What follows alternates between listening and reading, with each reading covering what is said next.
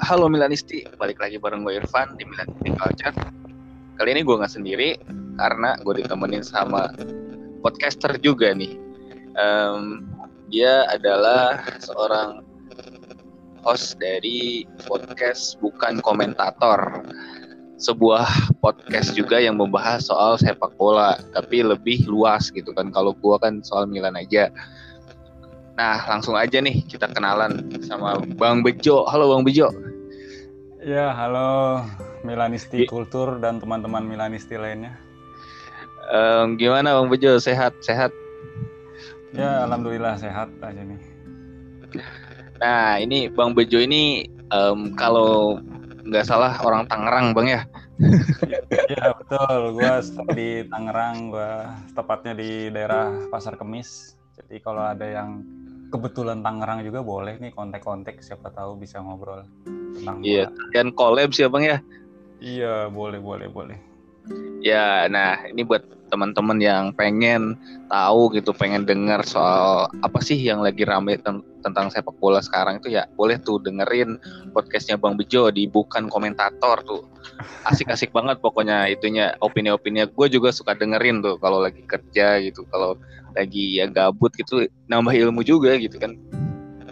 Iya, cuma sekedar menyalurkan hobi, berbagi pan- pandangan tentang sepak bola ya. Jadi nggak ada salahnya gue menyuarakan opini gue, gitu aja sih. Hmm. Tapi itu awalnya tuh gimana sih Bang Bejo bisa bisa kepikiran gitu bikin podcast? Padahal kan um, podcast ini masih tabu ya untuk untuk beberapa fans sepak bola. Iya, sebenarnya awalnya sih karena berawal dari gue salah satu fans klubnya Liga Italia Serie A ya, dan gue suka ngeliat eh, bagaimana kalau setelah pertandingan itu pasti banyak banget komentar-komentar dari para netizen.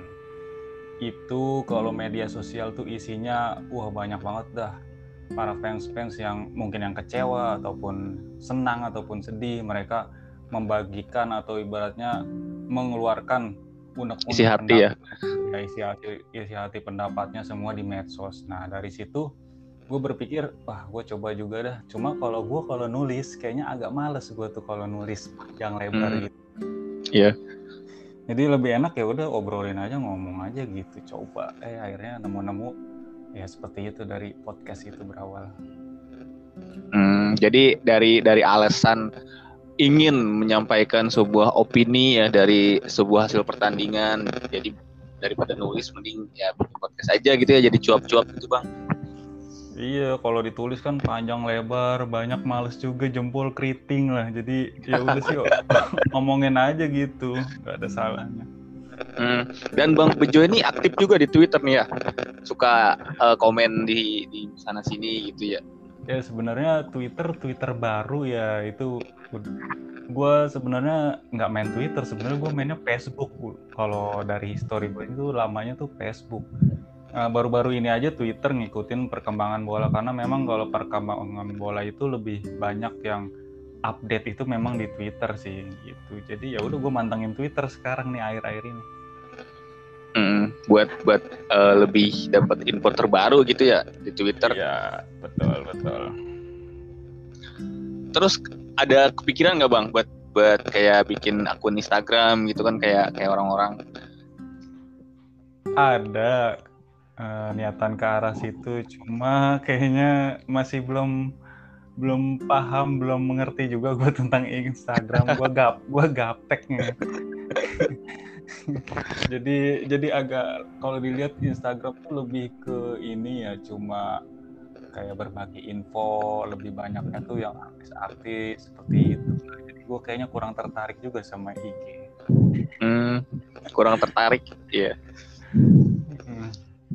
Kalau untuk membuat channel YouTube gimana Bang? Kedepannya gitu, udah ada rencana? Kalau channel YouTube kebetulan udah ada, sebenarnya berawal dari iseng juga udah ada. Nah, nanti nextnya kedepannya gue bakalan coba terus uh, upload video-video khususnya tentang sepak bola. Jadi ya ibaratnya seperti ngobrol gini langsung, rencananya sih ke arah situ. Cuma ya belum ketemu jalannya. Ya doakan sajalah. Ya kita doain ya semoga apa apa yang dirintis sama Bang Bejo saat ini bisa semakin maju ya, semakin sukses ke depannya. Ya amin amin. Oke nih uh, Bang Bejo, kan kita sama-sama tipe posisi Serie A gitu ya. Nah, untuk melihat perjalanan musim ini kan beberapa tim besar ganti pelatih nih Bang Bejo. Menurut hmm. Bang Bejo sendiri gimana nih um, persaingan uh, papan atas Serie A? Wah, kalau di musim ini boleh dibilang berlangsung sangat ketat ya pokoknya ya, ini semua tuh uh, sebagian besar berganti pelatih, pastinya akan menyuguhkan Uh, drama-drama dan persaingan yang lebih kompetitif di musim ini sih pastinya, dengan beberapa pelatih baru dan pemain baru juga. Pokoknya di, di musim ini musim yang paling sulit diprediksi sebenarnya gitu sih. Iya, bukan lagi dominasi Juventus ya seperti musim-musim sebelumnya gitu ya. Iya bukan, ini sulit diprediksi karena masing-masing tim semuanya mengalami perubahan semuanya. Nggak ada yang ada yang stabil ataupun menambah kekuatan, itu nggak ada. Semuanya ada yang berkurang, ada yang bertambah. Jadi masih mencoba membangun tim gitu sih. Ya, semua. Betul. Salah satunya adalah Inter ya Bang, yang di tahun sebelumnya itu kan sama Conte. Sekarang tuh sama Simone Inzaghi. Menurut Bang Bejo nih dari dua laga awal, apa sih yang membedakan era Conte dan era si Simeone ini?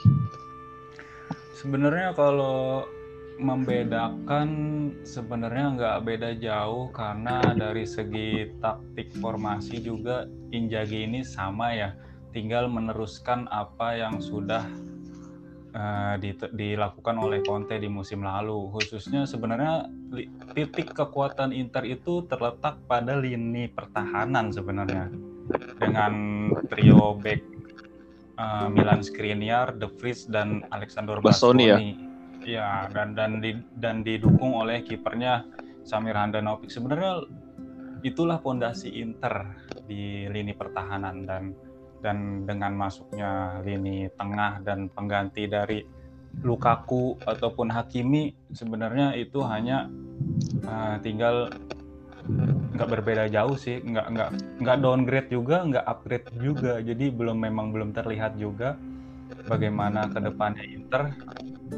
Yang jelas memang kalau Inter eranya Inzaghi ini memang uh, tampil lebih menyerang ketam- ketimbang Inter eranya Conte dulu. Kalau Inter di musim lalu itu lebih banyak mengandalkan ya tadi gue bilang pertahanannya dia sangat kuat sekali. Nah di di, di eranya Inzaghi ini Inter lebih bermain menyerang, dia mengandalkan ball possession, dia lebih berani keluar menyerang. Ya itu tadi resikonya mungkin akhirnya lini pertahanannya mungkin agak sedikit bolong mungkin di musim ini, agak berkurang kekuatannya. Cuma ya kita lihat aja nextnya. Ya dan um, dari kepergian seorang Lukaku dan Hakimi kan Inter mendapatkan dana segar tuh, sehingga bisa mendatangkan Korea, Cordas, Hakan, Dumfries, dan Edin Zeko nih. Menurut Bang Bejo, um, rekrutan mana nih yang paling menyita perhatian? Di sendiri sebenarnya rekrutan mana yang paling menyita perhatian sebenarnya uh, justru kepergian Lukaku.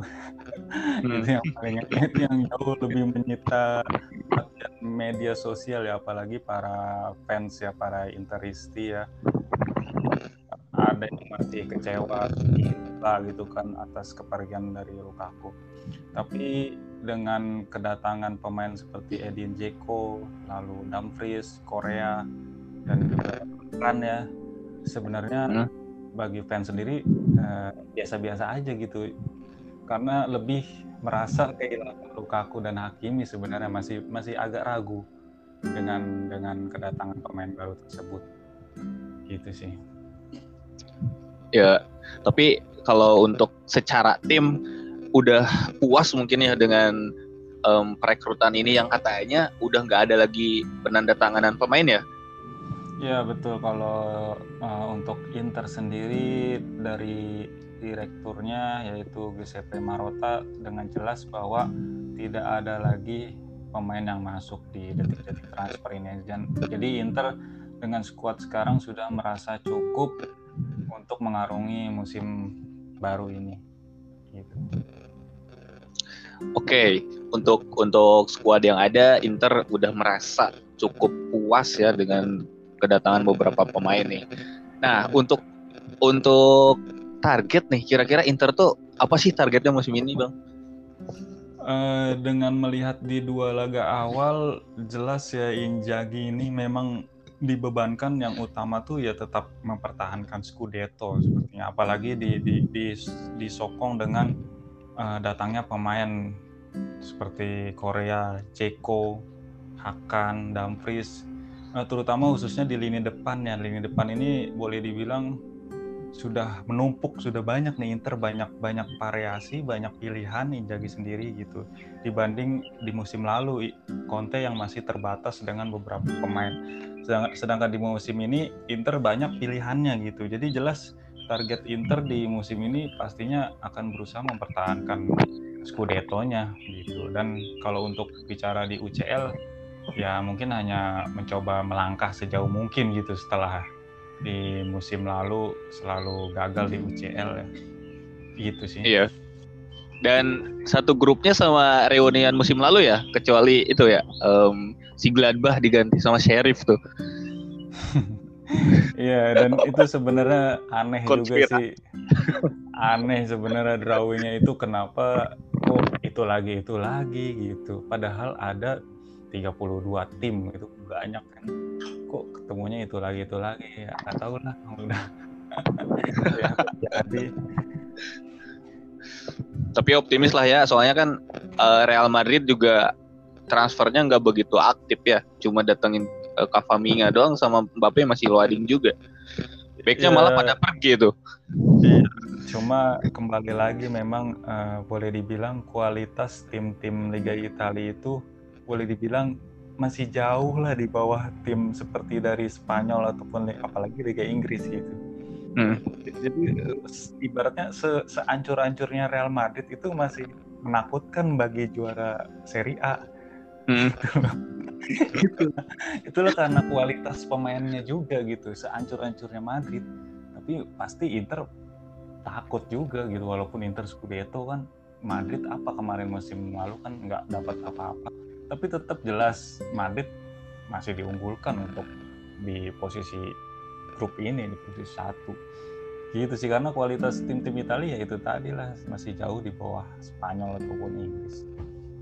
Ya itu um, kalau gue tanya nih uh, berdampak dari bursa transfer yang sangat sulit atau atau gimana tuh Bang, perbedaan kualitas dari Serie A dan Liga Inggris ini?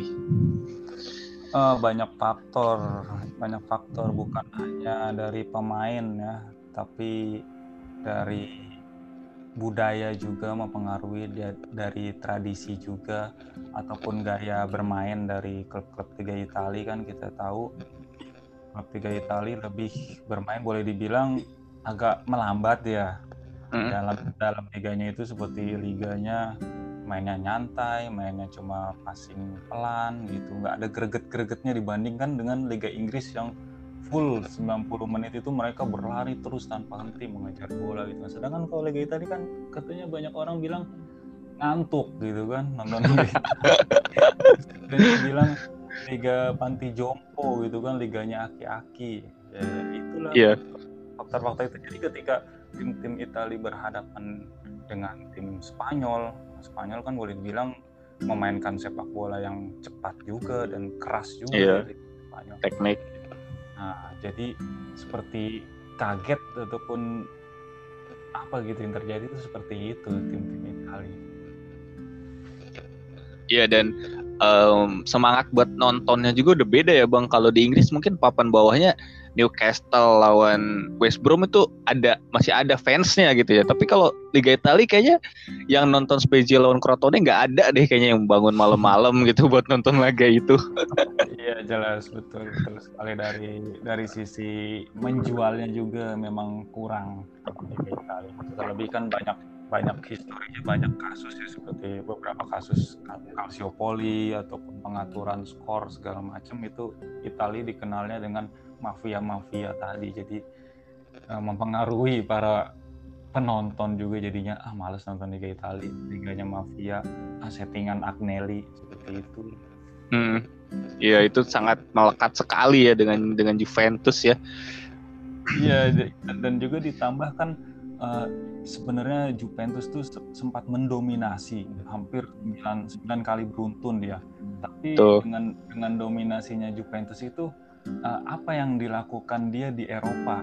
Apakah bisa menaklukkan Eropa? Yang ternyata kan yang terjadi itu nggak bisa berbuat apa-apa di Eropa walaupun dia Liga Italia itu juara sembilan kali beruntun. Nah, jadi dari situlah terlihat jelas perbedaan kualitas antara Liga Italia dan Liga Spanyol maupun Liga Inggris gitu. Bahkan seorang kedatangan dari Ronaldo aja nggak bisa memenuhi itu ya, untuk lolos semifinal aja enggak gitu ya. Ya ya itulah, bahkan bahkan berita yang beredar uh, dibilang Ronaldo sia-sia menghabiskan masa tiga tahunnya di Juventus gitu. Iya, dia dia kan didatangkan tuh oleh Juventus itu dengan niat supaya Juventus bisa meraih juara gitu kan, meraih trofi U C L, tapi faktanya yang terjadi gagal lagi gagal lagi gitu kan. Mm-mm. Yang katanya malah eh, perekrutan Ronaldo itu membuat ekonomi Juventus itu malah jadi goncang dengan nggak bisa menstabilkan eh, lini lini yang lain gitu ya Bang. Kan Juventus ini lini tengahnya kopong banget ya. Iya. Betul. Jadi jadi ya kayak Ronaldo datang ini ya untuk gajinya dia, sedangkan transfer-transfer yang lain tuh jadi jadi tersendat kayak gitu. Itu menurut lu gimana Bang? Uh, mendatangkan seperti Ronaldo itu suatu harus untuk dan dan dana yang nggak sedikit ya. Itu harus benar-benar diperhitungkan matang oleh si manajer. Dengan gajinya Ronaldo yang besar juga kan, itu pasti mempengaruhi uh, neraca keuangan klub tersebut. Uh, dan juga berpikir kalau untuk berprestasi uh, tidak mungkin bisa mengandalkan hanya satu pemain. Itu itu terbukti se- seperti Ronaldo di Juventus ataupun Messi di Barcelona gitu kan. Itu kan dia bukan satu orang doang, tapi membutuhkan rekan-rekan yang eh, minimal kualitas itu sebelas dua belas dengan dirinya gitu, yang bisa memberikan eh, supply bola ataupun kontribusi, kontribusi yang tidak berbeda jauh gitu. Sedangkan di Juventus sendiri Ronaldo terlihat ibaratnya tuh jomplang dengan lini tengahnya itu uh, main dan striker gitu. Jadi dia tuh ibaratnya tidak tidak disuplai bola dengan baik, tidak didukung oleh teman-teman yang memiliki kualitas yang bagus. Jadi yang terjadi ya seperti itulah, tiga tahun sia-sia tidak mendapatkan trofi U C L. Iya kan, ada juga yang bilang kalau Zidane itu trip uh, triple juara Liga Champion karena ya skuadnya juga bagus gitu. Ronaldo didukung dengan Sergio Ramos, Isco, Gareth Bale gitu kan, uh, kipernya Keylor Navas, tengahnya Modric sama Kroos gitu kan. Iya, iya, itu kan lagi lagi super-supernya, cadangannya aja sekelas Asensio gitu. Dan ya, di Juve ya, mereka nggak bisa memberikan itu, jadi ya gimana? Ya, ya makanya untuk juara U C L tuh butuh butuh pemain-pemain dengan skuad yang ya bukan artinya harus mewah semua ya, tapi artinya hmm. pemain-pemain yang berisikan dengan uh, kualitas yang baik, yang memang udah teruji, udah bagus gitu. Itu itu tim yang kita lihat historinya deh, misalnya uh, Bermunchen ya, juara U C L yeah. bisa, di, bisa diragukan lagi kan. Pemain Bermunchen mm-hmm. dari kiper sampai ke striker itu pemain ternama semua, punya berskill semua. Ya, yeah. gitu. Inter dua ribu sepuluh ya. Ya kalau, kalau mau bicara Liga Italia, Inter dua ribu sepuluh kan pemainnya isinya Cambiasso, Maicon ya, Cifu, Maicon, Lucio Samuel, itu pemain-pemain besar, pemain besar semua, bukan pemain macam baru kemarin sore mediocre semua. Nah, susah. Iya yeah, betul. Dan kalau untuk ngomongin U C L kayaknya emang gak bakalan selesai ya Bang ya. Nih kita balik lagi ke Inter nih. Gue kan sebagai Milanisti pengen tahu nih gimana sih performa Hakan di Inter tuh. Uh, banyak yang bilang ataupun di media sosial gue menyoroti performa Hakan. Ada yang bilang katanya uh, angin-anginan, nggak stabil, uh, inkonsistensi ya seperti itu ya. Dengan dengan dengan dia main di Inter selama baru dua pertandingan ini sih masih belum belum kelihatan. Uh, komentar-komentar ataupun kata-kata yang tadi gue bilang tersebut itu terjadi atau enggak gitu. Uh, terbukti yeah. sebenarnya di laga pertama akan mencetak satu gol satu asis ya, mungkin itu ya ibaratnya gol indah ya. Iya uh, itu tuh uh, menunjukkan diri aja dia gitu. Kita nggak tahu, kita nggak bisa menilai di satu pertandingan aja. Kita harus lihat nanti track track dia selama menjalani Eh, pertandingan selanjutnya di Inter. Ya memang Hakan ini di, diproyeksikan oleh Inter ini untuk menggantikan Eriksson ya. Eriksson yang jelas-jelas sepertinya tidak bisa bermain lagi di Liga Italia. Tuh. Ya secara tipikal memang hampir sama Eriksson dengan Hakan. Dia jago dalam bola mati dan posisinya juga uh, bisa sebagai trequartista ataupun pedang. Hmm. Jadi memang Hakan ini di beli untuk menggantikan Eriksson. Kalau Erikssonnya nggak kenapa-napa, gue ya, gue rasa Inter juga akan tetap mempertahankan Eriksson. Gitu sih. Berarti ini karena seorang Eriksson tuh cedera, Hakan didatangkan dan nggak ada salahnya juga dia datang dengan gratis gitu ya bang ya? Iya, kira-kira gitu. Tadi jadi ada peluang, ya boleh dibilang Inter tuh kunci sukses transfernya itu ada di Marotta itu sebenarnya. Boleh boleh dibilang boleh dibilang Marotta ini sukses. Jeli ya. Ya jeli, dia dia jago lah dalam urusan transfer-transfer di khususnya di lokal ya, di Liga Italia dia jago lah. Hmm. Kita bisa melihat track record dia waktu dulu kan sebelum di Inter dia di Juventus. Juventus ya. Ya dia dia memang ahli transfer, terutama pemain-pemain gratisan. Dia terkenalnya seperti itu, free transfer. Iya, Zeko juga gratis ya. Iya betul. Gitu dari dulu dari awal. Awal dia di Juventus, dia beberapa kali dia mendatangkan pemain gratis. Waktu itu kalau nggak salah seperti Pjanic, hmm. Pirlo, Pirlo waktu dari oh, iya. Milan ke Juve itu andil dari Marotta juga salah satunya. Hmm. Jadi dia ahli dalam pemain gratis-gratisan. Iya dan bukan kaleng-kaleng bang ya gratisnya. Ya, ya, ya balik lagi itu juga sesuai dengan kebutuhan, dari, ya kebutuhan tim dan permintaan pelatih ya. Adapun hmm. dia beli pemain itu juga dengan uh, menekan harga juga dia jago dalam menekan harga ataupun dengan opsi-opsi tambahan yang berbeda daripada umumnya gitu. Hmm. Dan kemarin nih uh, Inter dua laga. Menang empat kosong lawan Genoa dan menang tiga satu dari Verona nih. Ya. Uh, seorang Korea debut langsung dua gol itu menandakan uh, dia sudah berapa ya berkontribusi ya dalam laga pertamanya. Ini berarti sebuah hal positif nih buat Inter bang. Iya, dengan dengan debutnya Korea yang mencetak gol ya artinya boleh dibilang sebenarnya ya Korea siapa yang meragukan kualitas Korea? Ya kalau misalnya pengamat Liga udah hafal betul gimana kualitas Korea waktu di Lazio juga. Dia itu striker yang sangat bahaya ya berduet sama Immobile. Momoknya Milan ya. Iya.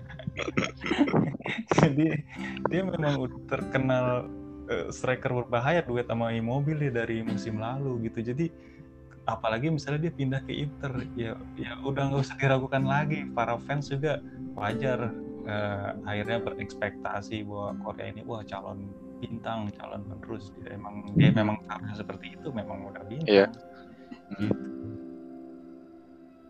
Namun tetap ada yang digarisbawahi nih dari dari Inter kemarin, um, seorang Handanovic bikin blunder ya kalau nggak salah, dan ya, ada sebuah berita kalau memang Inter tuh lagi ngincer Onana musim depan secara gratis buat gantiin Handanovic. Itu gimana bang?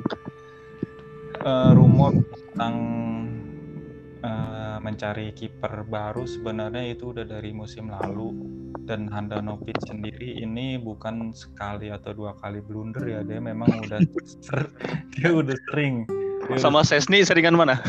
Oh, kalau sama Sesni parah, Sesni lah. Sesni lebih Sesni lebih lawak. Kalau Handanovic dia blundernya yang blunder yang ibaratnya yang memang dari bola-bola sulit atau ibaratnya boleh masuk akal lah gitu, kayak kemarin lawan Verona kan itu terjadi karena dia miskomunikasi sama Brozovic, dia terlalu memberikan umpan terlalu jauh, akhirnya bisa diambil oleh pemain Hellas Verona. Hmm. Rumor tentang mencari kiper pengganti sudah dari musim lalu sebenarnya, tapi ya kembali lagi sebenarnya Inter masih masih percaya sama Handanovic karena memang Handanovic itu cuma sekedar kiper doang, jadi dia itu uh, terlibat dalam pola permainan. Ya, jadi di di, di kiper zaman sekarang tuh dibutuhkan bukan cuma kiper yang bisa nangkap bola doang, tapi passing juga ya. Iya, harus harus jago passing, harus jago positioning, mengatur ritme juga. Itu juga hmm. dilakukan kiper zaman sekarang, seperti kayak kita melihat ada di Liga Italia itu ada Handanovic, terus Sesni juga mencoba seperti itu tapi dia kebanyakan blunder. Terus sekarang yang baru ini kiper A C Milan, Magnan tuh itu cukup cukup baik di dalam hal mengolah bola, memberikan passing ataupun umpan. Nah, hmm. itu bagus. Kalau di Liga Inggris banyak seperti Ederson, itu bagus hmm. Ederson, terus Gea juga. Itu kiper Liverpool kan? Ederson ya. Kalau kalau kita melihatnya kalau yang dulu itu seperti Victor Valdes lah. Kita tahu Valdes dulu oh, iya. jago, jago banget dia gimana nahan bola, ngontrol, walaupun memang ada beberapa kali blunder. Ya itu wajar lah karena permainan risiko di belakang itu pasti ada lah. Cuma dibandingkan dibandingkan dengan uh, keuntungan ataupun per- pola serangan yang terjadi lebih banyak menguntungkan tim ketimbang uh, blundernya itu. Gitu sih. Iya, dan gue juga sempat dengar kalau dari Coach Justin ya, katanya Valdes itu nggak level main di Barca. Ya mungkin itu udah waktu menurun-menurunnya karir, waktu udah tua. Kalau awal-awal hmm. waktu zamannya eranya Pep, gue rasa, wah itu salah satu kiper berpengaruh. Terbaik ya? Iya terbaik juga, berpengaruh di Barca, memainkan Tiki Taka juga dia waktu sama Puyol, Pique, Daniel Alves. Bagus itu gitu. Jadi secara umum si Handanovic ini udah udah harusnya regenerasi ya bang ya? Iya, memang dari segi usia juga harusnya si Inter harus mencari regenerasi. Ya. Mungkin hmm. di musim ini juga akan dicoba dengan beberapa pemain mudanya ya, ada sebenarnya disiapkan pemain kiper penggantinya gitu dicoba. Cuma ya itu tadi kiper yang bisa passing, memainkan bola, umpan itu nggak nggak gampang, itu butuh mental juga. Gitu. Iya, itu kiper cadangan Inter tuh siapa ya selain Cordas? Ada yang muda Radu, ya not Radu. Ah, Radu, oh iya. Radu katanya mau dipinjam ya, nggak jadi. Nggak jadi, dia musim dua musim sebelumnya sempat sudah dipinjamkan main di Genoa dan dari musim lalu dia udah ditarik ke Inter lagi. Jadi sama hmm. Cordas itu yang gratis dari Crotone. Hmm.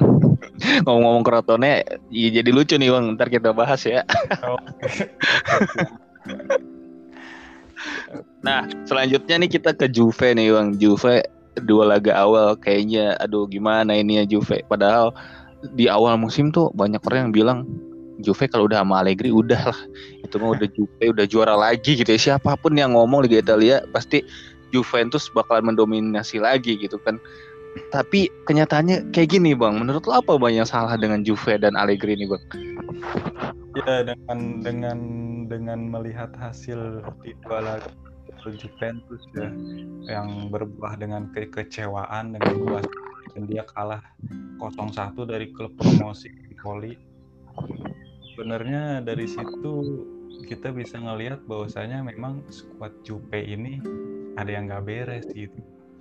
Ada yang ada yang terputus, ada yang nggak nyambung, ada yang nggak connect nih antara rekan-rekannya itu.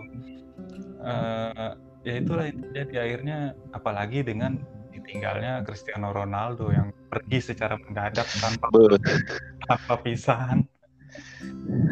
Itu bikin down kayaknya Bang ya.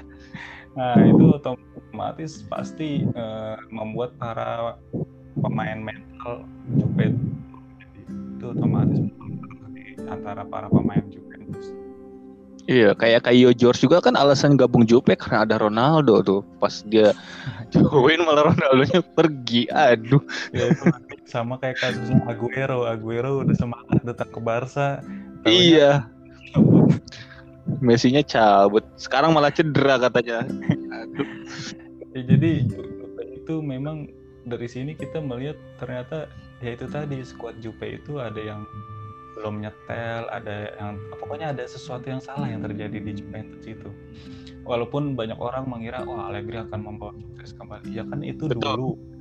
Waktu, waktu dulu, waktu eranya para pemain yang lini tengah isinya uh, Pjanic, Pogba, Pogba, Vidal, Pirlo, iya, Marquisio uh, dengan hmm. back-nya yang masih tangguh.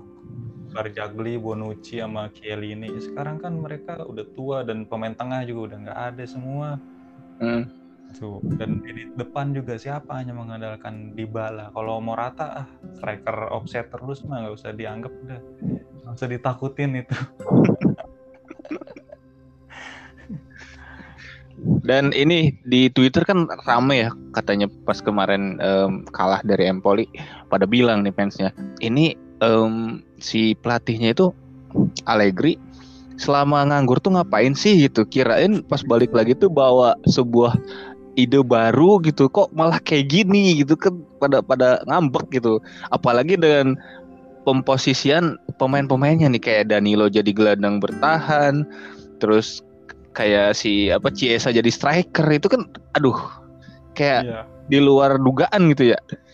Ya benar, emang banyak uh, Allegri yang gue bilang dia masih belum menemukan pakem yang pas sama skuad yang ada saat ini. Dia masih mencoba-coba, uh, mencoba Chiesa jadi striker, Danilo jadi regista, jadi D M P ya.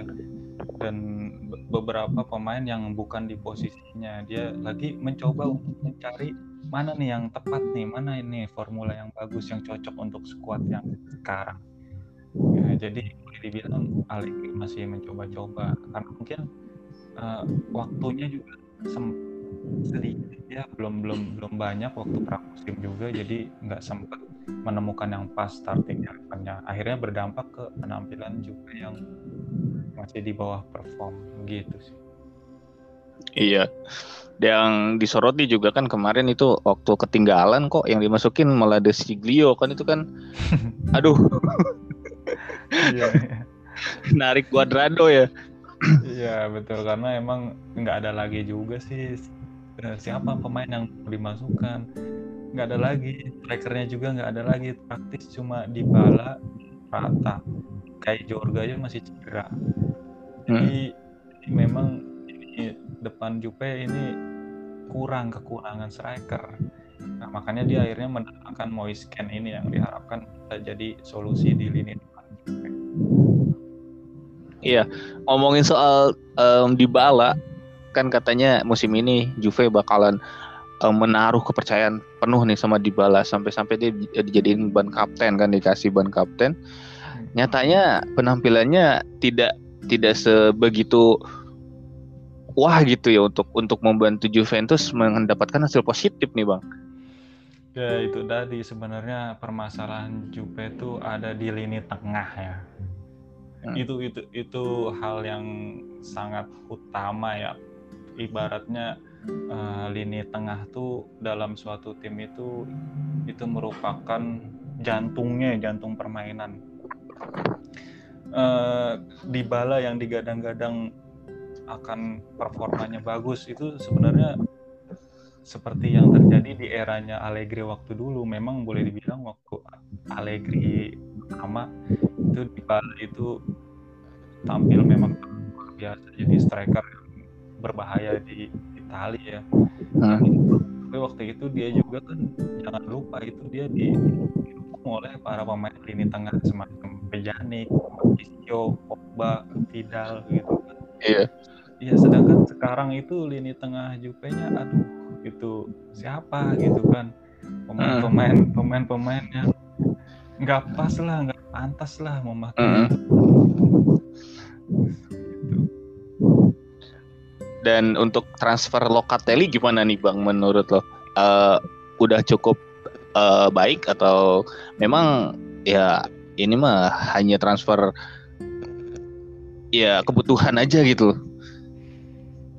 Kalau Locatelli sebenarnya sempat kemarin akhirnya dia dimainkan waktu lawan Empoli sekitar menit tujuh puluhan dia baru masuk. Mm-hmm. Uh, sepertinya Allegri juga belum puas dengan penampilan Locatelli, dia tetap sebenarnya ngototnya tuh mencoba untuk mendatangkan Pjanic lagi ya, mantan anak asuhnya lagi.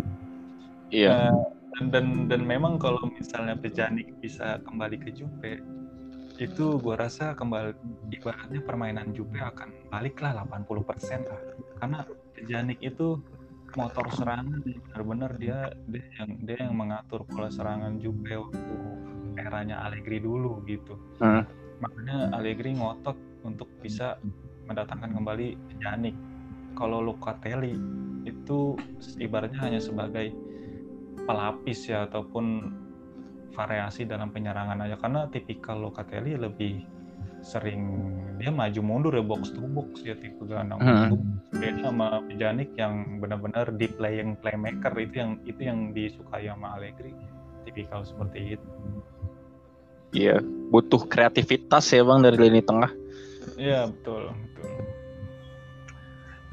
Ya kita sebagai apa ya sebagai tifosi ya pengennya Juventus baik-baik lagi lah ya, jangan segininya kan, jadi persaingan jadi kayak kurang gitu, kurang seru ya. Kurang seru nanti nanti kalau Juve bangkit bahaya juga sih. Gak apa-apa, yang penting ada ada satu slot deh buat Milan. Kalau kalau misalnya Juve kembali permainannya kembali permainan terbaik Allegri waktu eranya pertama, wah bisa bahaya deh, bisa Milan diganyang lagi, Inter juga habis deh lewat semua. jadi, jadi jangan didoakan, udah biarin aja Juve dengan segala dengan segala problemnya, dia lagi masih mencari formula yang pas gitu aja. Iya betul, lebih biarkan dengan masalahnya. Iya. Lanjut mau bahas apa lagi nih? Oke, okay, uh, ini sekarang uh, kita bahas soal A C Milan nih. A C Milan yang kemarin uh, menang lawan Sampdoria nol satu dan menang lawan um, Cagliari empat satu nih di kandang. Nah, di laga pertama kan banyak yang bilang nih kalau Milan tuh menangnya beruntung gitu. Dan lu gimana pendapat lu? Ya waktu laga pertama A C Milan bertandang ke stadionnya Sampdoria. Ya ibaratnya tuh laga awal ya, laga perdana itu pasti uh, dari segi mental, dari segi uh, permainan juga berpengaruh ya. Wah laga pertama itu benar-benar tensi pertandingannya tinggi. Dan hmm. Sampdoria juga bukan sembarangan ya, dia berisikan pemain-pemain seperti Quagliarella, Uh, Candreva, uh, Torsby, Damsgaard, Damsgaard, dan kipernya Audero, ini benar, benar-benar nggak bisa diremehkan, dan dan dengan dukungan tuan rumah juga kan dia akhirnya memberikan perlawanan sengit ya, sama A C Milan. Ya, artinya pertandingan berlangsung sangat ketat dan ya boleh dibilang A C Milan ya beruntung mendapatkan satu gol itu di babak pertama. Biasanya pertandingan berjalan seimbang. Man of the match saja kalau nggak salah itu pantas ya untuk Mike Nan yang di laga itu. Iya. Karena beberapa kali menyelamatkan gawang. Kalau untuk di laga kedua uh, yang bertindak sebagai tuan rumah ya di San Siro akhirnya bisa menang empat satu dengan brace-nya oleh Giroud ya. Iya. Ya ibaratnya Milan membuktikan bahwasanya Uh, mereka mampu, mereka bisa mengalahkan tim yang secara kualitas memang bawahnya gitu. Harusnya sih seperti ini tuh terjadi juga di di musim lalu ya. Uh, dengan dengan semangat yang ya mungkin karena faktor dukungan tuan rumah juga itu menjadi nilai tambahan buat para pemain A C Milan. Ya, kalau menurut lo nih, seorang Giroud bisa nggak untuk um, uh, apa ya menjadi gitu tumpuan ekspektasi para Milanisti gitu untuk musim ini? Ya, dia didatangkan memang dengan tujuan bisa uh, mencetak banyak gol ataupun uh, mengisi kekosongan di musim lalu ya, seperti tidak adanya Ibra dan menggantikan posisi yang ditinggalkan dulu Mario Mandzukic. Ya, yeah. Giroud ini dipercayakan untuk bisa mencetak sebanyak gol mungkin gitu. Itu pastinya dengan historinya Giroud yang pernah merumput di Chelsea dan juga Arsenal dan juga timnas Prancis, dia memang goal getter ya, finishing nomor sembilan ya, harusnya sih dia pasti bisa menjawab uh, tantangan itu, apalagi terbukti dengan dua golnya kemarin ya. Dan kalau nih misalkan ya misalkan Ibra dan Giroud ini lagi lagi fit dua-duanya nih, menurut Bang Bejo ada nggak sebuah ide mungkin untuk untuk memainkan keduanya, Bang? Wah, kalau untuk memainkan keduanya mungkin terlalu beresiko juga. Tapi kalau misalnya di posisi ketinggalan, misalnya kedudukan tertinggal satu gol, terus sudah di menit-menit delapan puluh, delapan puluh lima, ya mungkin nggak ada salahnya untuk memainkan keduanya berbarengan. Tapi kalau dari menit awal rasanya terlalu riskan karena A C Milan sendiri uh, di bangku cadangan yang tersita strikernya nggak tahu nih siapa nih, hanya praktis Daniel Maldini ataupun pemain baru ya Pietro Pellegrini. Jadi hmm. terlalu terlalu beresiko kalau memainkan Ibra dan Giroud menurut gue sih gitu. Iya. Yeah. Berarti untuk kebaikan bersama ya, mending gantian aja gitu ya. Mungkin Ibra di U C L dan Giroud di Liga itu bakalan lebih efektif gitu ya untuk menghindari cedera. Iya, bet- ya betul, karena banyak juga nantinya pasti jadwal padat ya, semakin padat, bahkan bisa seminggu bermain tiga kali plus ditambah Copa juga kan, Copa Italia itu butuh kedalaman squad yang memumpuni dan juga harus pintar rotasi ya. Eh, uh, Pioli harus bisa merotasi para pemainnya dengan dengan baik. Iya, besok aja setelah jeda internasional jadwal Milan itu lawan Lazio, terus ke Liverpool, uh, balik lagi Juventus. Lawan Juventus. Itu kan aduh gila banget itu. Makanya itulah itulah uh, harus dimana kejelian seorang pelatih. Nggak mungkin juga sih kalau misalnya kalau misalnya gue nih berpandangan sebagai pengamat gitu ya, nggak mungkin juga memainkan satu pemain itu di tiga partai itu secara terus menerus. Itu apalagi misalnya jadi tumpuan striker di depan, wah itu terlalu beresiko. Rentangnya itu dalam sepuluh hari itu tiga pertandingan itu. Ya makanya ya itu paling mungkin bisa tapi nggak main full, mungkin Giroud uh, diganti di menit enam puluhan atau sebaliknya misalnya Ibra misalnya bermain tapi diganti di menit enam puluhan. Berarti itu itu harus rotasi seperti itu harus dilakukan. Apalagi faktor umur juga yang nggak bisa dibohongin juga. Kecuali masih muda masih seger seperti Danilo ini tempur sampai seratus dua puluh menit juga masih kuat. Iya, kalau Ibra uh, main full kayak gitu ya emang sih kuat Bang, tapi empat laga selanjutnya tuh absen. Makanya itulah, makanya melihat jadwal padat itu pelatih harus hati-hati, makanya harus banyak pilihan yang tersedia tuh, jangan sampai jangan sampai uh, terjadi lagi badai cedera gitu kan. hmm. Apalagi sekarang mungkin musim COVID juga mungkin mempengaruhi, ada beberapa pemain yang bisa terpapar COVID juga, itu harus diperhatikan juga. Kayak musim lalu itu pas udah mau lawan Juve, um, tiga jam sebelum pertandingan itu Rebic dan Krunic malah COVID kan, itu aduh sampai-sampai Calabria tuh yang jadi gelandang bertahannya, aduh kan ya parah gitu. Iya, iya makanya harus kejelian dari pelatih merotasi pemainnya. Ya, nih kita uh, bahas soal skuad Milan kan sebetulnya masih sama nih Bang ya sama musim lalu startingnya. Yang membedakan kan kepergian Donnarumma dan Hakan nih. Menurut menurut Bang Bejo nih kan uh, Donnarumma digantinya sama seorang Maignan dan Hakan hmm. ini digantinya sama seorang Brahim Diaz nih yang musim lalu adalah cadangannya dari Hakan itu sendiri gitu. Menurut lo di dua pertandingan ini apa sih uh, mereka tuh bisa nggak sih uh, untuk menggantikan sosok yang sebelumnya? Ya memang bermain di klub seperti A C Milan itu merupakan suatu uh, tekanan yang sangat besar ya. Hmm. Pastinya ya itu mengemban tugas yang sangat berat. Uh, Maignan sendiri sejauh ini di dua laga awal tampil cukup baik.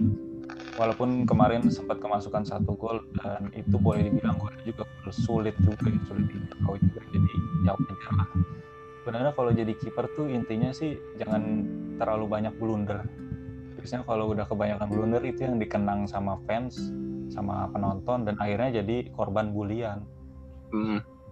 Jadi jangan terlalu banyak blunder, asal kiper tuh pasti pasti pasti dipuji sama fans. Kan? Aman lah posisinya. Mm. Sejauh ini emang ya, tampil cukup baik, cukup bagus.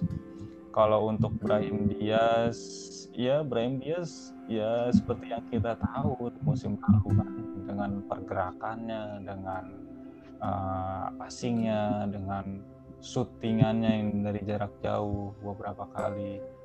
Ya memang dia uh, pantas untuk mengisi posisi starting line up di musim ini gitu. Jadi dia memang pantas menggantikan posisi Hakan. Tinggal uh, bagaimana sekarang yang yang dilihat itu bagaimana mencari pelapisnya yang sepadan gitu. Agar, iya. bisa, agar bisa A C Milan itu agar ada variasi serangan, nggak cuma itu-itu aja. Jadi lebih banyak variasi serangan dan tidak mudah dibaca oleh lawan.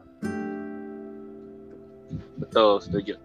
Nah, dari dari semua yang Um, diharapkan kan kalau main di klub itu pasti tujuannya pengen membela tim nasional nih Bang. Nah, Calabria nih dipanggil nih ke tim nasional Itali dan Florenzi juga dipanggil, emang dia langganan. Calabria menggantikan seorang Lazari yang cedera nih dan ada juga dari Theo Hernandez yang akhirnya dipanggil sama Desham nih. Tapi Olivier Giroud malah malah nggak uh, dipanggil dengan alasan katanya saat ini Martial lebih baik daripada Giroud. Aduh gimana Bang menurut lo? Uh, untuk seminggu depan karena ada jeda internasional untuk kualifikasi Piala Dunia dua ribu dua puluh dua. Sebenarnya ya penting nggak penting sih kualifikasi ini. Di satu sisi pasti bermain membela timnas itu suatu kebanggaan. Tapi kalau misalnya ha- hanya laga kualifikasi sebenarnya bisa bisa yang dipanggil itu bukan tentu yang terbaik juga. Hmm. Nah, terkadang beberapa pemain yang dipanggil untuk kualifikasi itu memang pemain debutan ya. Ya betul, mencoba untuk memberikan jam terbang, memberikan kesempatan, memberikan pengalaman sih hanya sebatas itu. Kecuali nanti yang dipanggil itu pada saat momen Piala Dunianya gitu. Memang pemain-pemain yang dibutuhkan pelatih memang layak, memang maunya pelatih gitu. Jadi kalau untuk kualifikasi sih sebenarnya pelatih hanya sekedar mencoba-coba ataupun memberikan pengalaman kepada pemain. Dan akhirnya Theo Hernandez kan dipanggil ya. Kemarin kemarin Euro enggak gitu kan. Sebenarnya Theo sendiri sebenarnya Theo masih ada kakaknya itu si Lucas Hernandez. Iya, malah dan dia yang dipanggil sekarang. Nah, nah, itu artinya kan seperti memberikan kesempatan, memberikan pengalaman.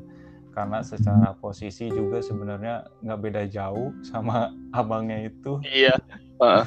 Bahkan abangnya lebih fleksibel, abangnya bisa bermain dengan center back. Oh, ya, dia di Bermunchen tuh bisa menjadi C B ataupun L D ya. Dia hmm. lebih fleksibel. Jadi Theo dipanggil timnas ya ibaratnya memberikan jam terbang pengalaman untuk Theo sendiri. Dan kalau misalnya dia bermain bagus, mungkin nanti kedepannya akan bisa dipanggil lagi untuk Piala Dunia. Uh, dan kalau Calabria, ya kalau uh, skuad Italia itu melimpah ruah lah, banyak lah, ibaratnya merem juga, pelatih bisa ngambil siapa aja. Iya. Iya, jadi Roberto Mancini itu ya udah terserah uh, mau pakai siapa aja, mau Florenzi di untuk kanan ya, mau ngambil Florenzi, mau ngambil Calabria, Di Lorenzo, uh, ataupun siapa Heysach, ataupun siapa lagi tuh bek kanan, banyak lah pokoknya lah. Hmm. Jadi jadi ibaratnya nggak pusing ya, uh, nggak pusing dan, dan random aja gitu mencari mana yang pas, mana yang terbaik, mana yang bagus, pasti gua coba. Hmm. Tapi bang, ya waktu kemarin tuh pas Euro, para pandit kan bilangnya tim nasional Italia ini nggak ada bintang ya bang. Hmm. Ya, kalau, kalau dibilang tidak ada bintang itu itu dari sudut pandang mereka yang mungkin nggak pernah nonton Liga Italia, nggak nggak mendalami gitu kan. Kalau kalau bagi posisi Serie A yang udah kenal, udah paham Liga Italia, pemain seperti eh, Jorginho, Chiesa, jadi kan itu memang udah pemain-pemain yang punya nama di klubnya masing-masing.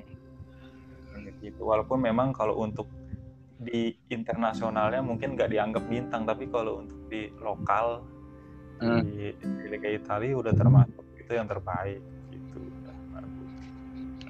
Ya, dan terbukti pemain terbaik FIFA sekarang dari Italia ya, Jorginho ya. Iya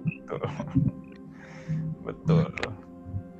Nah, ngomongin soal timnas nih, kemarin juga sebetulnya Frankesi ini dipanggil sama timnas Pantai Gading, tapi karena dia cedera dia nggak nggak memenuhi panggilan itu. Nah, yang ramai dengan Casey itu adalah perpanjangan kontrak dia yang masih mandet nih sama A C Milan, di mana Casey itu minta delapan juta, sedangkan manajemen e, mentok di harga enam juta aja. Menurut lu gimana bang, baiknya soal Casey ini bang?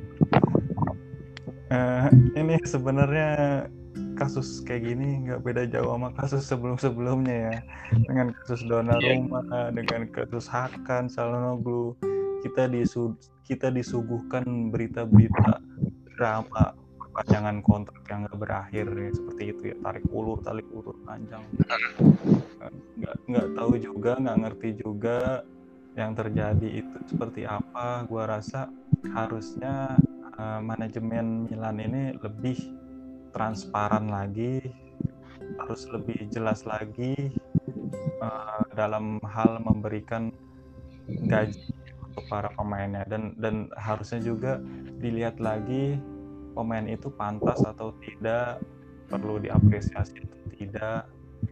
Uh, sebenarnya ke, seperti kepergiannya Donnarumma dan Hakan, boleh dibilang uh, kecewa lah, sebagai para fans Milanisti pastinya kecewa lah. Betul. Tapi, tapi mau mau mau dikata apa, itu yang udah terjadi, itu udah keputusan manajemen. Hmm. Uh, sebenarnya sangat disayangkan uh, hal-hal kayak gitu terjadi. Ya nggak tahu juga, mungkin karena memang tekanan dari manajemen juga untuk menyeimbangkan neraca keuangan Milan juga, untuk mengatur keuangan juga, jadi terpaksa uh, harus ada beberapa pemain yang tidak dipenuhi tuntutan gajinya seperti itu. Ya, gue sebagai fans Milan sendiri sih um, setuju dengan pendapat dari Bang Bejo, karena nggak semua pemain uh, harus di apa dipenuhi gajinya. Tapi untuk para pemain yang memang memberikan kontribusi lebih, ya mereka dapat, harusnya layak gitu untuk mendapatkan itu kayak gitu. Ya. Tapi ya sekali lagi ya, manajemen lebih tahu lah gitu kan. Nah, selain Casey nih bang yang lagi ribet, ada nih penandatanganan uh, dua pemain nih dari Milan, ada Bakayoko dari Chelsea dan ada Mesias nih dari Crotone yang sama sekali tidak diharapkan sama Milanisti bang. Jadi Mister Mister X-nya Mercato Milan bursa transfer ini dari tim degradasi. Iya, aduh. Uh, kalau untuk Bakayoko sendiri, uh, gue khawatir ini mungkin mungkin ini ancang-ancang atas kontrak yang masih belum berakhir antara manajemen sama Casey ya. Mungkin bisa jadi juga ini Bakayoko disiapkan. Nggak tahu juga karena emang permintaan dari Casey ini emang e, di luar jangkauan ya boleh dibilang ya. Terlalu tinggi juga mungkin, apalagi tawaran dari Spurs ataupun klub lain. Liverpool. Ya, Liverpool ataupun klub lain itu lebih menggiurkan atau lebih besar. Ya kita sebagai sebagai sebagai manusia, nah, hal yang wajar, hal yang lumrah kalau misalnya kita bekerja di perusahaan terus ada tawaran lebih besar di perusahaan lain, ya kenapa enggak cabut gitu kan? Itu itu udah manusiawi. Manusiawi. Ya itu manusiawi, masuk akal manusiawi. Karena kalau bicara loyalitas Uh, di di era sekarang ya hmm. hanya satu dua pemain aja cukup sedikit, bisa dihitung jari lah bicara loyalitas. Iya, nggak munafik dengan dengan dengan tawaran gaji yang lebih besar di suatu kemungkinan pemain untuk pindah itu bisa terjadi. Jadi Bakayoko ini semua kemungkinan bisa saja di, di, di, disiapkan untuk menjaga-jaga gitu. Hmm. Seperti kasus itu ya, Donnarumma Milan udah datengin Maignan duluan ya. Nah, ya, makanya ini kalau Bakayoko sendiri sebenarnya ini eh, kembalinya kedua kali ya waktu iya. waktu di musim dua ribu delapan belas dua ribu sembilan belas dia pernah dia di Milan, dia waktu itu Milan pinjem langsung dari Chelsea juga. Ya kalau penampilannya waktu itu ya boleh dibilang biasa-biasa aja. Waktu itu Milan punya opsi untuk membeli kalau nggak salah tiga puluh lima juta, uh, iya. tapi tapi klausul itu nggak diaktifkan karena uh, manajemen menilai penampilannya di musim itu biasa-biasa aja, akhirnya tidak ditebus karena mungkin tinggi tiga puluh lima juta termasuknya kemahalan untuk seorang Bakayoko, makanya nggak ditebus, akhirnya dia kembali lagi ke Chelsea waktu itu. Dan gagal juga masuk Liga Champion kitanya. Beda satu nah, poin dari Atalanta. Ya betul, karena pengaruh uh, Milan yang gagal U C L waktu itu. Jadi nggak diaktifkan klausul tebusnya itu. Ya. Dan sekarang juga dengan metode yang sama ya, dengan pinjaman, namun klausul ya. tebusnya lebih murah, hanya sekitar dua puluh juta pounds kalau nggak salah. Iya. lima belas Oh iya lima belas ya. Selanjutnya ini Bang, Mesias gimana nih Bang? Banyak Biladisti meragukan nih. uh, kalau gue sendiri sebagai pengamat Liga Italia, gue sempat memperhatikan pemain dari Crotone ini ya di musim lalu. Dia beberapa kali menampilkan penampilan yang bagus lewat aksi-aksi individualnya. Dia ini pos- posisinya di winger kanan, bisa juga dia jadi stri- second striker. Uh, ya dia tipikal tipikal pemain Brazil lah. Pemain Brazil tahu sendiri, sering gocek-gocek, sering yeah. dribble gaya begitulah pokoknya. Uh, ya boleh dibilang kalau dib- dibandingkan dengan Kastilicenko ya lebih bagus Junior Mesias gitu. Daripada eh, Milanisti lebih pilih mana? Lebih milih melihat pemain yang bisa gocek-gocek atau pemain yang kebanyakan back pass gitu aja. Betul, ada ada peningkatan dikit ya. Uh, iya, si, si Mesias ini dia sering banget ya dribble bola ataupun sprint, bahkan dari data statistik Liga Italia ini Junior Mesias ini termasuk uh, pemain yang banyak dribble bolanya, di bawah Cristiano Ronaldo, uh, lalu kalau nggak salah tuh Luis Alberto di atas the ball, uh, di atas the ball ya, jadi termasuk cukup baik untuk uh, winger, diharapkan bisa uh, menambah variasi serangan, ya. ya menambah daya gedor dan variasi serangan di lini depan A C Milan. Kalau menurut lo nih Bang, kita sebagai fans nih merekrut pemain dari tim degradasi itu gimana Bang pendapatnya? Ya nggak nggak ada yang salah, mau dari degradasi mau dari seri B, seri C, asal ya memang ketika dia diberi kesempatan bermain, dia memang menampilkan permainan yang bisa membuat fans seneng, fans fansnya itu akhirnya mengapresiasi ataupun fans jadi penonton itu menjadi suka sama dia gitu. Gak ada yang salah mau dari seri B juga, karena memang kadang ada beberapa pemain yang di klub-klub biasa aja, tapi ketika tampil ataupun direkrut di klub besar, dia jadi penampilannya jadi semakin menanjak, karena semua itu berawal dari nol dulu kan, nggak ada yang langsung jadi bintang juga gitu. Iya, dan ini yang parahnya ini kan sebetulnya Mesias itu kan belum main juga, tapi udah banyak penolakan dari Milanisti. Kenapa sih harus pemain tiga puluh tahun, kenapa sih harus dari Crotone gitu kan, kenapa sih harus pemain Brazil yang levelnya kayak gini gitu kan, bukan level timnas.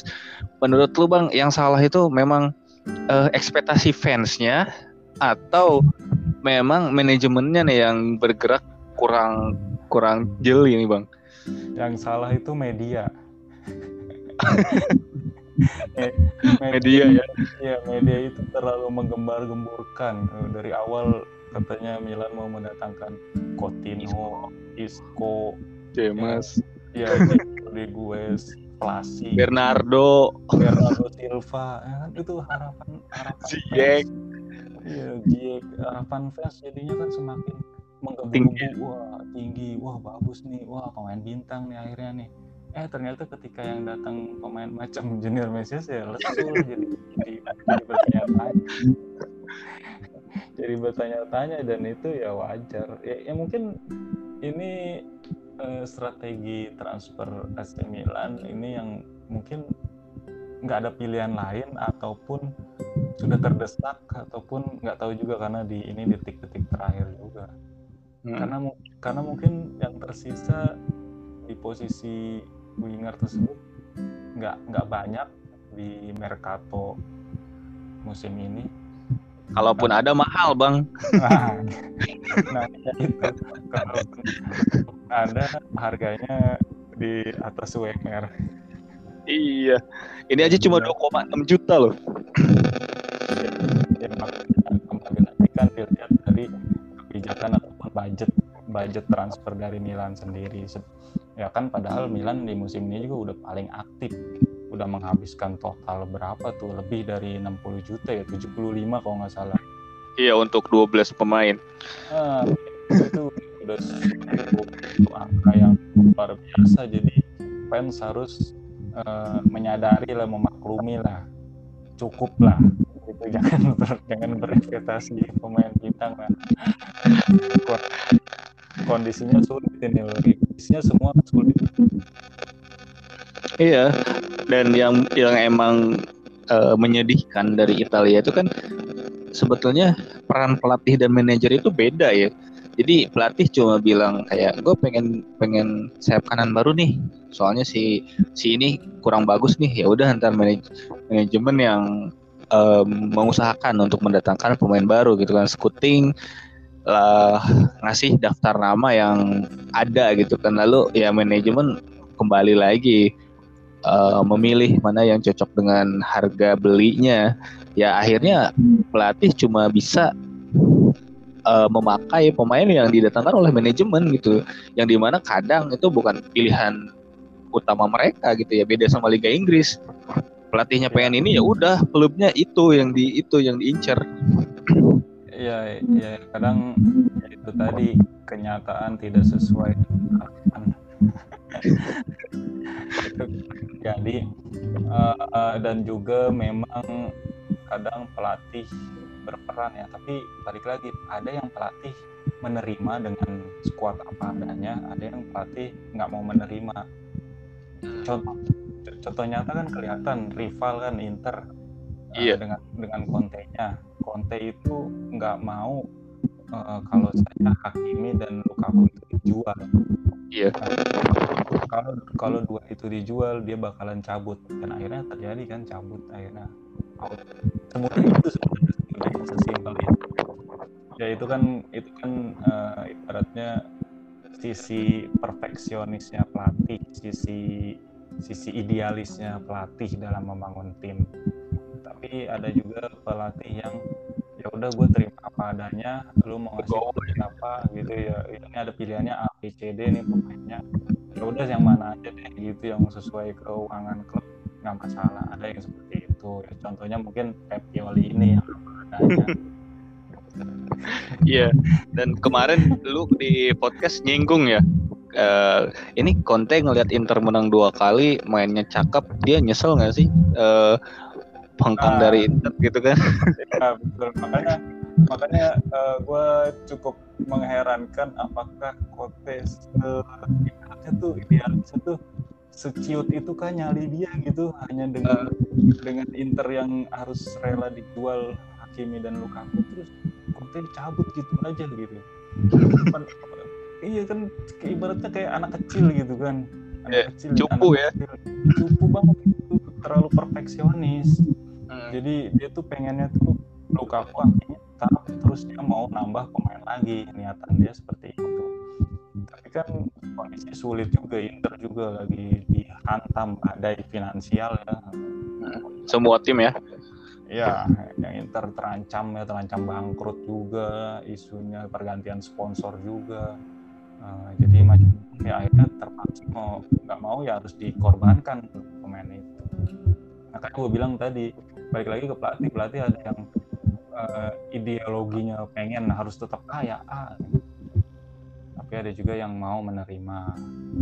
Iya. Yeah.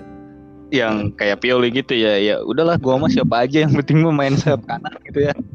Iya.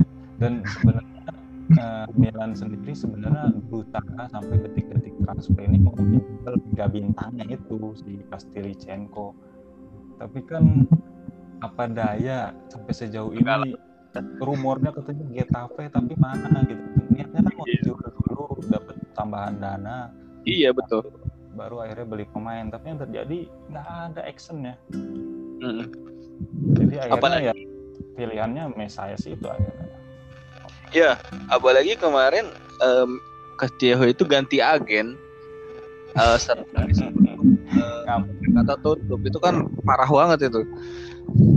Dia ngapain dia gaya-gaya? Ini udah kayak kayaknya. Gak paham, udah gak paham. Dan ini juga kan, kan datengin juga Pietro Pellegrini ini. Ini ini juga sebenarnya uh, potensial ini, pemain muda potensial. Dia baru berumur dua puluh tahun. dua puluh tahun. Ya, dia itu akademi dari Genoa ya, yang sempat akhirnya dibeli sama Monaco dengan harga mahal. dua puluh lima. Ya, betul. Dia dia dia sepertinya akan akan tampil baik kalau lihat dilihat historinya dia di Monaco. Semoga aja dia dia bisa mengeluarkan potensinya ya, masih muda juga. Ya, mudah-mudahan dia walaupun um, ada riwayat cedera yang cukup panjang ya dari dia, banyak juga ya, semoga aja. Betul betul. Oke nih bang, kayaknya kita udah nyampe di season terakhir nih. Gue ada ada tiga pertanyaan ya. uh, yang pertama tuh gue pengen tahu nih, prediksi empat besar musim ini di Serie A kira-kira siapa aja? Uh, tanya siapa aja, ini kayaknya musim ini diwaspadai itu dua Roma ya, dua kota Roma, dua klub antar ibu kota Roma ya, maksudnya Roma dan Lazio. Ini kan Lazio dengan Saribalnya, dia juga mempersiapkan tim dengan cukup baik dan juga berisikan pemain-pemain yang sudah matang dan sudah teruji juga ya, apalagi Lazio dengan Ciro Immobile, lalu didukung sama Luis Alberto dan Sergei Milinkovic-Savic, lalu juga ada Pedro dan Felipe Anderson. Itu patut diwaspadai Lazio, apalagi dengan dengan dua laga awal pembuka Serie A kemarin menang semua, dia menang besar. Gua rasa Lazio di empat kemungkinan. Dan dan juga AS Roma dengan Jose Mourinho nya ini patut patut diwaspadai juga. karena Roma kedatangan pemain seperti Tammy Abraham dan juga berisikan gelandang-gelandang tengah yang sangat kreatif. Pemain ini ya, ada Mkhitaryan, ada Jordan Vertot, ada juga Nicolo Zaniolo yang sembuh dari cedera. Iya. Nah, dan juga Lorenzo Pellegrini yang sang pangeran Roma baru, dia dia pemain dan ditambah dengan kekuatan lini pertahanan A S Roma itu ada Gianluca Mancini dan uh, Roger Ibanez juga Smalling, dan dengan parkir bisnya Jose Mourinho kayaknya cukup cukup uh, merepotkan nih, nantinya akan menjadi batu sandungan seperti Inter ataupun juga ketika berhadapan dengan Roma nanti. Jadi kayaknya Roma bisa juga ini masuk empat besar karena memang target target dia masuk U C L. Dan sisanya ya A C Milan tergantung dari konsistensinya dia juga ya. Karena masih belum masih belum kelihatan juga dengan banyaknya pemain baru yang datang lagi. Itu dilihat lagi nanti bagaimana kedepannya permainan A C Milan sendiri. Tapi kalau misalnya berkaca dari pengalamannya musim lalu, ya harusnya Milan bisa ya ke lompat besar untuk target U C L di musim depan. Satu lagi diperbutkan sama Inter sama Juve. Nah itu tinggal bagaimana nanti Allegri yang mengecek strateginya dengan pas atau tidak dengan squad komposisi yang ada saat ini, dengan beberapa pemain baru yang didatangkan setelah pergian Ronaldo, ini kan pasti berdampak juga. Jadi ya kemungkinan sih masih Milan, Inter, Roma dan Lazio. Juve bakalan terlempar nih. Atalanta enggak ya? Oh, Atalanta kayaknya menurun di musim ini karena itu tadi dia dia banyak ditinggalkan pemain intinya ya. Iya. Juga, juga uh, pemainnya juga diterpa rumor-rumor kayak Bucens kan dirumorkan mau Juve tapi nggak jadi karena uh, Atalantanya memat- memasang harga tinggi. Yang padahal gosipnya udah mau. Hmm. Juga Ilicic juga yang diumumkan ke A C Milan, tapi ternyata uh, Atalantanya yang masang bandrolnya tinggi juga. Milan juga akhirnya mundur dari dari targetnya dari perekrutan itu. Jadi secara tidak langsung uh, hal-hal seperti itu kemungkinan berpengaruh sama mental sama situasi di uh, di antara pemain-pemain Atalanta. Dan juga kemarin rumornya Inter mau beli Zapata, Zapatanya sudah deal, sudah mau dia di Inter, tapi karena Atalanta memasang bandrol yang tinggi empat puluh juta akhirnya Inter mundur juga dalam perburuannya. Nah, jadi makanya itu dia kenapa Atalanta menurut gua kayaknya berkurang deh, di musimnya akan menurun. Iya, istilahnya si pemain tuh hatinya udah nggak di situ gitu bang ya. Ah iya, simpelnya simpelnya kayak gitu. Sebenarnya mereka mereka itu pengen cabut kayak teman-temannya itu kan, si Golini dan Romero itu udah pindah ke Tottenham. Iya. Karena karena mereka menyadari ini Atalanta ini nggak nggak bakal bertahan lama juga, diberisikan pemain-pemain yang mengandalkan diri-dirinya juga gitu. Iya. Jadi ibarat-ibaratnya wah gue terlalu bekerja keras di sini, gue capek berjuang sendirian gitu kan. Uh, gue mau pindah ke klub yang bisa teman-teman gue pada jago juga, jadi gue nggak terlalu bekerja ekstra keras, gue bisa dapat trofi, peluang trofi lebih besar gitu. Ya, ya itu masuk akal benar. Apalagi kan ya, ya Atalanta maksudnya emang sih dia tim bagus ya, tapi kayaknya mereka nggak nggak ada target kayak menuju juara gitu ya. Iya, karena ya kalau dia kalau dia harus mau lebih bagus ya harusnya mendatangkan pemain bintang. Iya gitu, belanja transfer.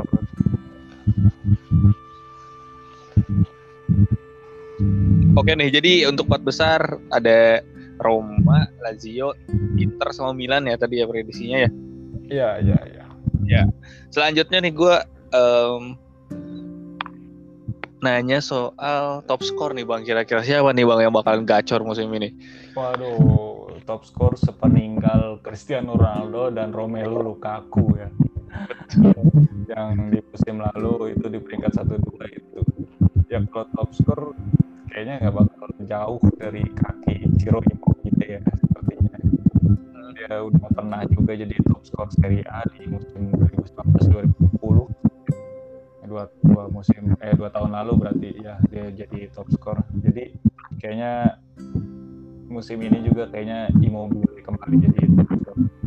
Kalau ngelihat seperti kayaknya ya masih berat ya karena Giroud mungkin nanti beberapa laga mungkin bisa nggak main juga, bisa diistirahatkan, bisa dirotasi. Sedangkan kalau Immobile seperti musim lalu selalu bermain setiap pertandingan Lazio. Ya itu namanya namanya juga darah muda kan ya, boleh bilang tiga puluh masih masih perform lah, masih kuat lah, apalagi Lazio sekarang main di Europa League juga ya, dia nggak terlalu terlalu berambisi juga, nggak terlalu bertargetkan juga, dia lebih menargetkan di Liga Italia. Dan juga didukung sama Lazio dengan formasi empat tiga tiga-nya. Bila jadi ujung tombak sendirian di depan, ya pasti dia bakalan banyak didukung, disupport. Tapi kan kemudian dia udah hat-trick. Gitu sih. Kalau untuk Edin Zeko di Inter ataupun Lautaro Martinez jauh juga yang berat ya, karena pastinya Inter juga banyak merotasi pemain, merotasi strikernya. Ya, nama-nama lain seperti Belotti ataupun Vlahovic mungkin bisa muncul ya, Vlahovic. Tapi tetap masih Immobile sih. Ya, untuk top skor kayaknya Immobile ya yang bakalan uh, maju jauh ya Bang ya, dari saing-saingannya, dari Vlahovic, Belotti, uh, Zeko, mungkin Giroud ya. Mm-hmm. Nah, pertanyaan terakhir nih Bang. Uh, Menurut lo dua pemain deh yang bakalan bersinar banget musim ini Bang, siapa aja Bang? Waduh, dua pemain dua pemain yang akan bersinar ya, bersinarnya dalam segi apa dulu, misalnya segi asis atau penampilan rating tertinggi atau bagaimana nih? Uh, rating tertinggi gitu ya, jadi kayak setiap uh, pekan masuk M V P terus gitu kan, bikin gol atau kalau kiper clean sheet terus kayak gitu. Oh, jadi pemain ini aja pemain yang berkontribusi, yang paling berkontribusi ya. Iya, untuk timnya. Nah, kalau pemain yang paling berkontribusi banyak sih sebenarnya. Tapi mungkin kalau Dias pasti masuk ke Dias. Dia bakalan jadi jadi orotan Dias karena penampilannya yang yang yang cukup baik. Dia penampilannya di dua laga awal ini mencetak gol dan juga uh, kemarin andil dalam kejadian penalti dan asis gitu. Yeah. Jadi dia paling paling berkontribusi untuk A C Milan sendiri. Uh, sedangkan satu pemain lagi uh, kemungkinan pasti Edin Dzeko. Edin Dzeko, Edin Edin Dzeko yang jadi ujung tombaknya Inter, dia, dia akan akan jadi pemain yang paling paling berkontribusi dalam mencetak gol dan membangun serangan serta mengalirkan bola juga. Jadi dia pemain yang paling sibuk sebenarnya, paling disoroti juga. Jadi gue rasa Edin Dzeko dan Brahim Diaz ini bakal jadi bintangnya di musim ini. Ya, adapun seperti pemain lain seperti Immobile ataupun uh, Sergei Milinkovic-Savic uh, ataupun Paulo Dybala ya, mungkin beberapa kali muncul hasil perform tapi uh, karena penampilan timnya yang nggak stabil uh, itu berpengaruh sama mereka. Gitu. Oke. Okay. Berarti dua pemain yang kemungkinan akan bersinar itu adalah Brahim Diaz ya dari dari Milan dan ada Edin Zeko nih dari Inter, Bang. Edin Zeko sih bukan artinya bersinar ya, dia dia dia ibaratnya pemain yang paling paling memegang amanah gitu, mengemban tugas yang berat gitu.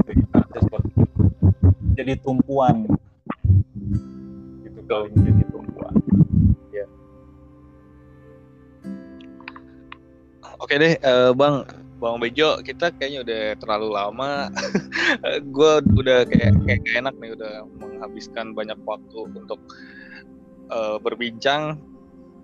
Nggak apa-apa, nggak apa-apa. Mungkin nanti nextnya bisa lagi kita ngobrol bareng lagi. Kalau ada waktu dan kesempatan lagi, nggak apa-apa. Kita bahas tentang Serie A. Oke, iya. Dan buat teman-teman juga jangan lupa ya, buat dengerin juga nih podcast dari Bang Bejo, namanya Bukan Komentator. Itu soal sepak bola secara keseluruhan ya. Kalau kalian bosen dengerin soal Milan terus dari channel ini. Nah, ini ada pesan terakhir nih, Bang. Kira-kira untuk uh, para pendengar nih dari Milanisti yang ingin diucapkan, boleh? Aduh, kalau berpesan ya, udah kayak mau pergi aja. Ya, kalau kalau untuk Milanisti, kita tadi sangat percakapan tadi kita ngobrol tentang Milan, tentang transfer segala macam, dan berkaca sama penampilan Milan di musim itu, uh, gue sih berpesan jangan terlalu koar-koar, jangan terlalu berlebihan ekspektasinya, jangan terlalu kepedean. Uh, kita sebagai fan itu sewajarnya mendukung klub idola kita, klub kita suka itu sewajarnya aja. Tetap harus diperhatikan akal-akal logika, akal sehatnya gitu. Jangan sampai dengan saking cintanya kita melewati uh, norma itu, itu terlalu berlebihan sehingga tidak melihat melihat sesuatu yang yang memang jadi diakibatkan. Ya itu aja sih pesannya, jangan terlalu berlebihan, jangan koar-koar, sewajarnya aja mendukung klub idola kita. Kalau menang, kalau menang ya syukur, alhamdulillah. Kalau kalah ya harus terima, logo juga, jangan terlalu menyalahkan ini itu apapun ataupun membuli pemain. Sewajarnya aja, nikmatilah sebagai penikmat sepak bola. Nah itu teman-teman ya, pesan dari Bang Bejo nih, katanya kita nggak usah terlalu ekspektasi tinggi. Kalau ekspektasi itu tidak sesuai dengan kenyataan, kita malah jadi uh, ya berkoar-koar sana sini, nyalahin manajemen, nyalahin fans lain gitu kan. Ya malah jadi buruk juga untuk hidup kita ya. Malah malah jadinya sakit hati, uh, malah timbul penyakit kol. Uh, jangan ngapain sih mikirin-mikirin hal-hal kayak gitu terlalu. Dibawa santai aja, sepak bola kan hiburan. Iya betul, sepak bola itu hiburan tujuannya. Kita nonton tuh buat menghibur diri. Kalau kalah ya udah gitu, nggak nggak harus terlalu dibawa serius gitulah. Hmm, betul betul. Oke, okay, Bang Bejo. Pesan-pesannya udah disampaikan, obrolannya udah banyak banget kita bahas. Lalu tadi ada prediksi juga dari siapa yang bakalan berkontribusi banyak, siapa yang bakalan ini sebentar, siapa yang bakalan jadi mentor. Next kita mungkin akan ngebahas lagi uh, soal Serie A ya Bang ya. Ya ya, siap siap. Oke, okay, uh, gue Irfan pamit dan Bang Bejo juga pamit. Selamat malam.